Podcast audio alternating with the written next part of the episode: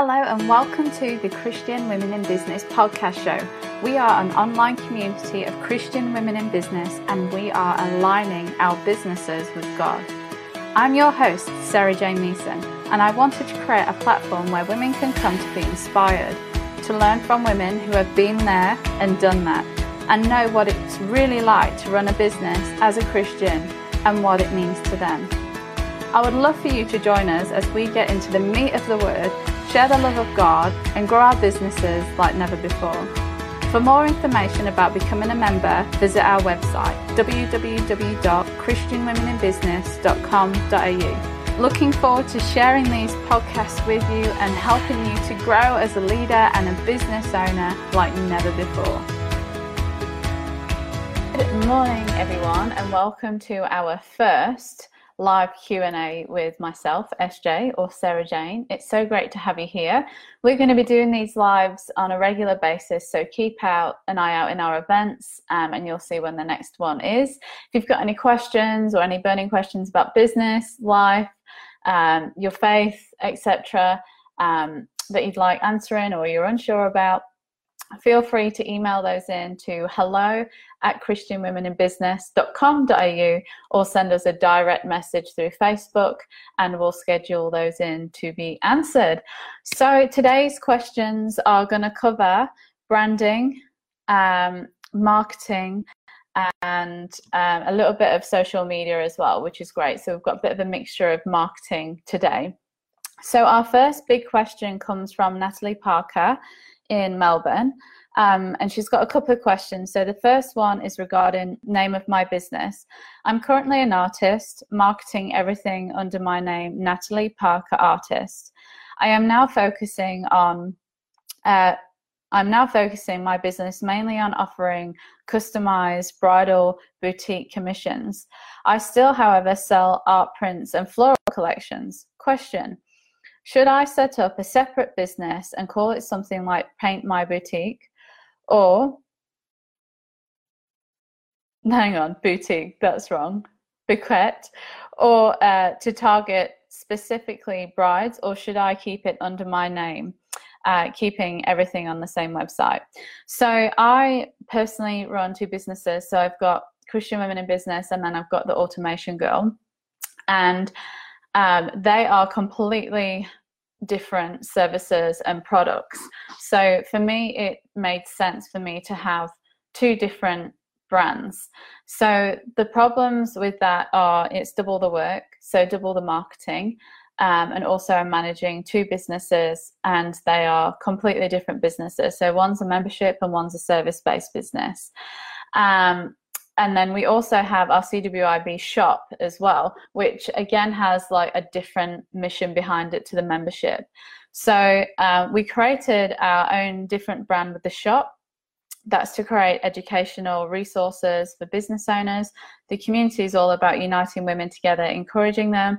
And then Tag is all about um, helping businesses set up automations and different things in their businesses, email marketing, etc. So for us, it made sense to kind of split the three up, but it comes with a lot of different work. And I am personally a fan of keeping things super simple and only really focusing and targeting on what God has um, asked you to do. And so, my answer to your question is I would actually keep it under Natalie Parker Artist, and then I would have a tagline. So I would um, use a tagline that would have um, the main thing that you want to focus on. So if it's your bridal um, stuff, then have a tagline that fits that. And then everything on your website, I would try and target within your SEO. So have your name on the website, um, and then have your tagline on it. And then where you can in your blog posts, um, any pages that you create, I would be putting, and the pages that you name, I would be putting them to specifically target that audience that you've got. Um, and then you can still keep things super simple by only having one brand. That means only one Instagram, one Facebook, etc. And I would be sharing all of um, the commissions that you do for the bridal stuff and then I would advertise the other stuff as well. And if you've got um, a Shopify website on Instagram, you can actually link people directly to your products, which will make it a lot easier for when you're targeting those different posts. Um, and if you want to really hone in, then make them um, make your Instagram very bridal looking. Look at other bridal um, businesses out there who are in that market, see how they promote themselves. There's heaps of photographers, um, and maybe there might be some quotes that are bridal that you can do to then focus in on that. Um, and then your second question was, how do I market my customized bridal services to higher paying clients, brides? Now, I actually um, started out as a wedding singer um, back when I was, oh, like we just got married, so I'd be like 23, 24. Uh, that was my first business that I ever did. And I found what worked best for me is um, I would go to uh, bridal fairs. And because I was singer, I would ask if I could actually be their background music.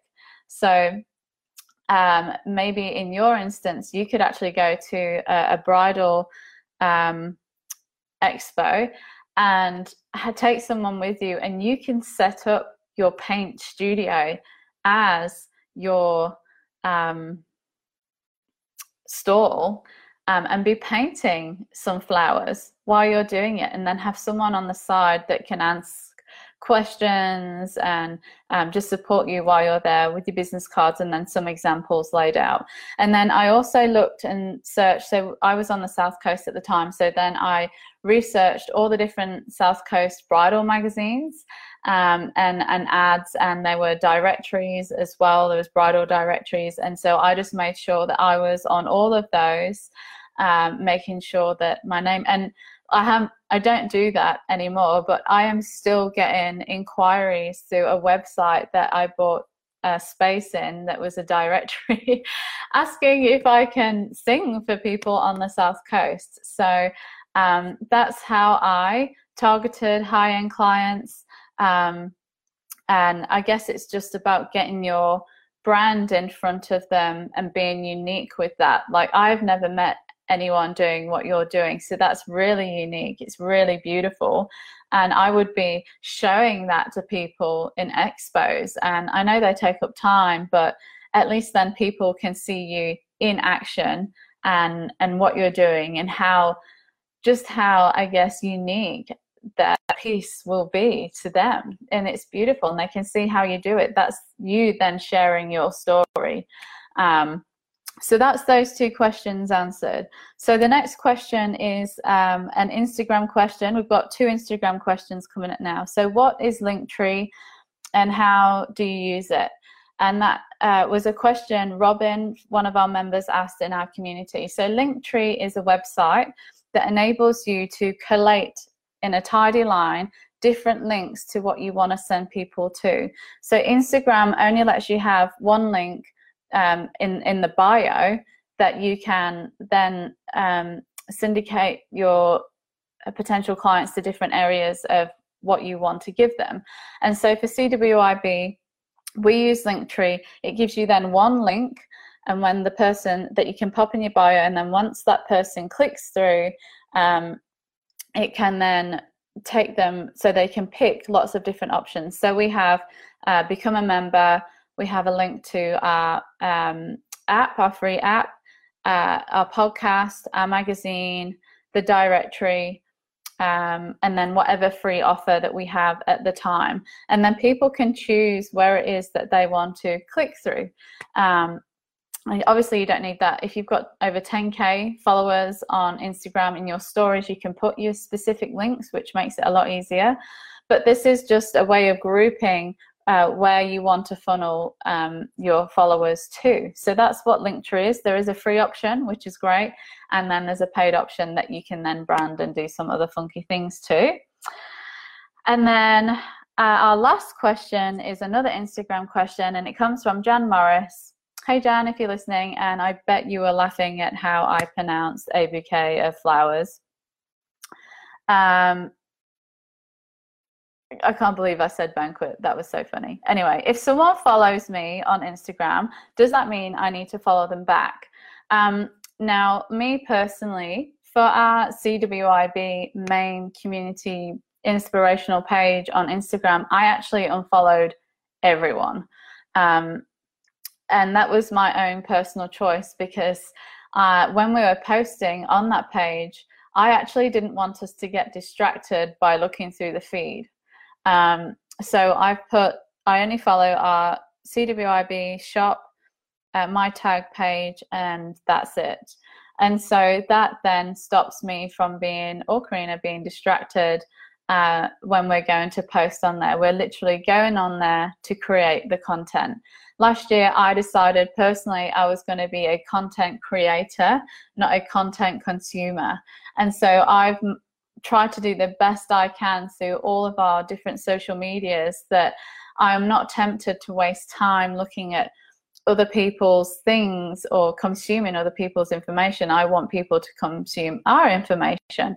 And so that's one of the things that we did.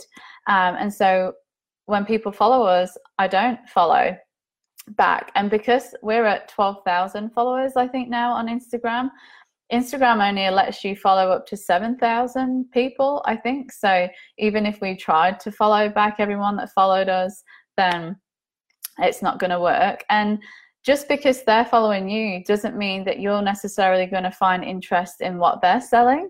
You might not be their ideal client, but they might be yours. So there's lots of different angles to look at whether you should follow someone on on Instagram if they follow you.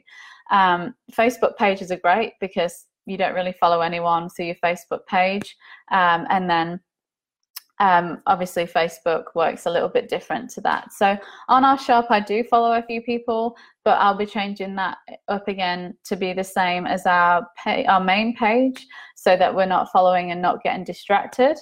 Um, and yeah, I think that answers that question. So if you have any other questions that you'd like answering about business, about faith, about marketing, systems, whatever it is, I'd love to answer them for you. Pop them in the comments and we'll cover them um, in the next Facebook Live uh, Q&A live session that we'll do.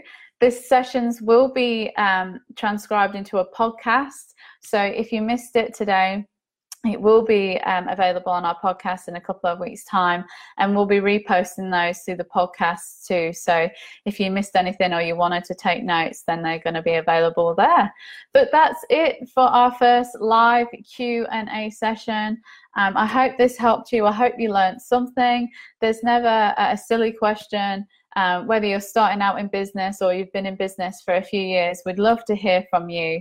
Um, don't stay stuck and quandering um, whether I should be doing something or not doing something and how does this work. This is a place where we can smash those questions out and answer them. And if I can't answer them, I will find someone for you that can answer them. All right, have a beautiful day, ladies. God is good. God is alive and He's doing amazing things in our community. We actually decided to keep our intakes open for another week. So if you are interested in becoming a member of CWIB, our intakes are still open. I'll pop the link uh, to become a member in the comments. And yeah, that's it.